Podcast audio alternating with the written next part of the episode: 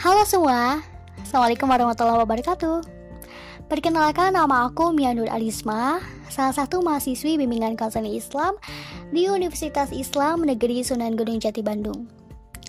Aku ucapkan selamat datang bagi kalian yang baru saja mendengarkan podcast pertama aku Podcast Curcol, Curhat with Counselor. Tapi kali ini, aku mau bahas mengenai 8 tips produktif yang bisa kamu lakukan selama di rumah. Emang sih ya, nggak mudah buat kamu yang sehari-hari menghabiskan waktu di luar rumah. Terlalu lama di rumah juga kadang-kadang bikin bosan kan ya? Tapi ternyata banyak sekali loh hal-hal produktif yang bisa kamu lakukan selama di rumah. Apa aja? Simak yuk! Pertama, baca buku. Hal-hal produktif pertama yang bisa kamu lakukan adalah membaca buku. Membaca buku juga merupakan hal produktif yang terbukti bisa menurunkan kadar stres kamu loh. Nah, mumpul lagi di rumah nih, coba cek lagi koleksi buku-buku kamu. Buka lagi buku-buku yang belum sempat atau belum selesai kamu baca. Kedua, olahraga. Membatasi aktivitas di luar dan tetap di rumah selama wabah corona tidak berarti kamu tidak olahraga ya. Justru di tengah merebaknya wabah ini, kamu harus tetap sehat dengan cara meningkatkan imunitas tubuh kamu.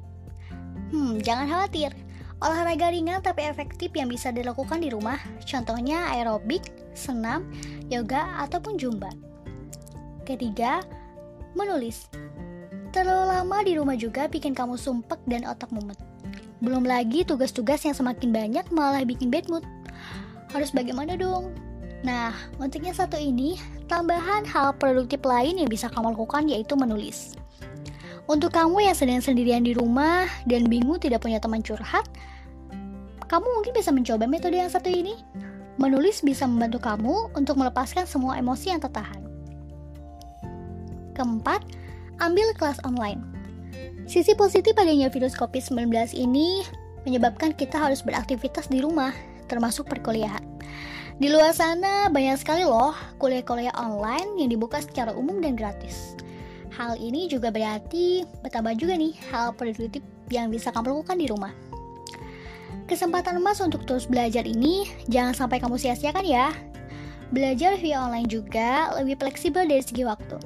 Nah, tunggu apa lagi? Ambil kesempatan dari kelas online ini ya. Kelima, bersih-bersih kamar.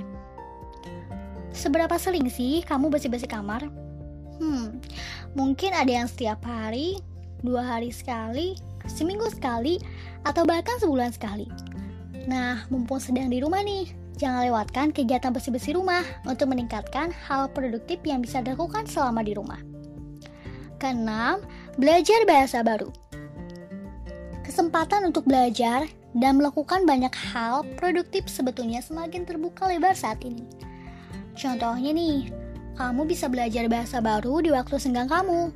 Sekarang ini sudah banyak aplikasi belajar bahasa yang bisa kamu unduh secara cuma-cuma dari Android kamu. Kamu pun bisa memilih bahasa apa yang ingin kamu pelajari. Nah, setelah wabah berakhir nanti, kamu bisa bersosialisasi dengan teman-teman kamu secara langsung. Kamu juga bisa menunjukkan hasil dari hal produktif yang sudah kamu lakukan di rumah dengan cara memamerkan kemampuan bahasa baru kamu. Ketujuh, belajar memasak. Memasak atau membuat kue bisa jadi kegiatan yang menyenangkan, sekaligus bermanfaat yang bisa dilakukan di rumah. Proses memasak seperti memotong daging atau sayuran dapat dipercaya memberikan efek relaksasi loh. Kamu juga bisa mencoba resep-resep baru lewat buku resep masak ataupun menonton panduan memasak dari koki favorit kamu lewat YouTube. Kedelapan, mendengarkan podcast. Aplikasi podcast sangat membantu untuk mengisi kekosongan hari-hari kamu. Di podcast, kamu juga bisa mencari obrolan apa aja, mulai dari topik-topik ringan hingga topik-topik yang membahas isu-isu terkini. Keseruan obrolan di podcast menjamin kamu tidak merasa sendirian di rumah, termasuk mendengarkan podcast aku ini ya. nah, hal ini juga sebenarnya menambah kegiatan produktif kamu loh selama kamu di rumah. Nah, itu dia 8 tips produktif yang bisa dilakukan selama di rumah. Selamat mencoba ya, dan semoga bermanfaat. Terima kasih.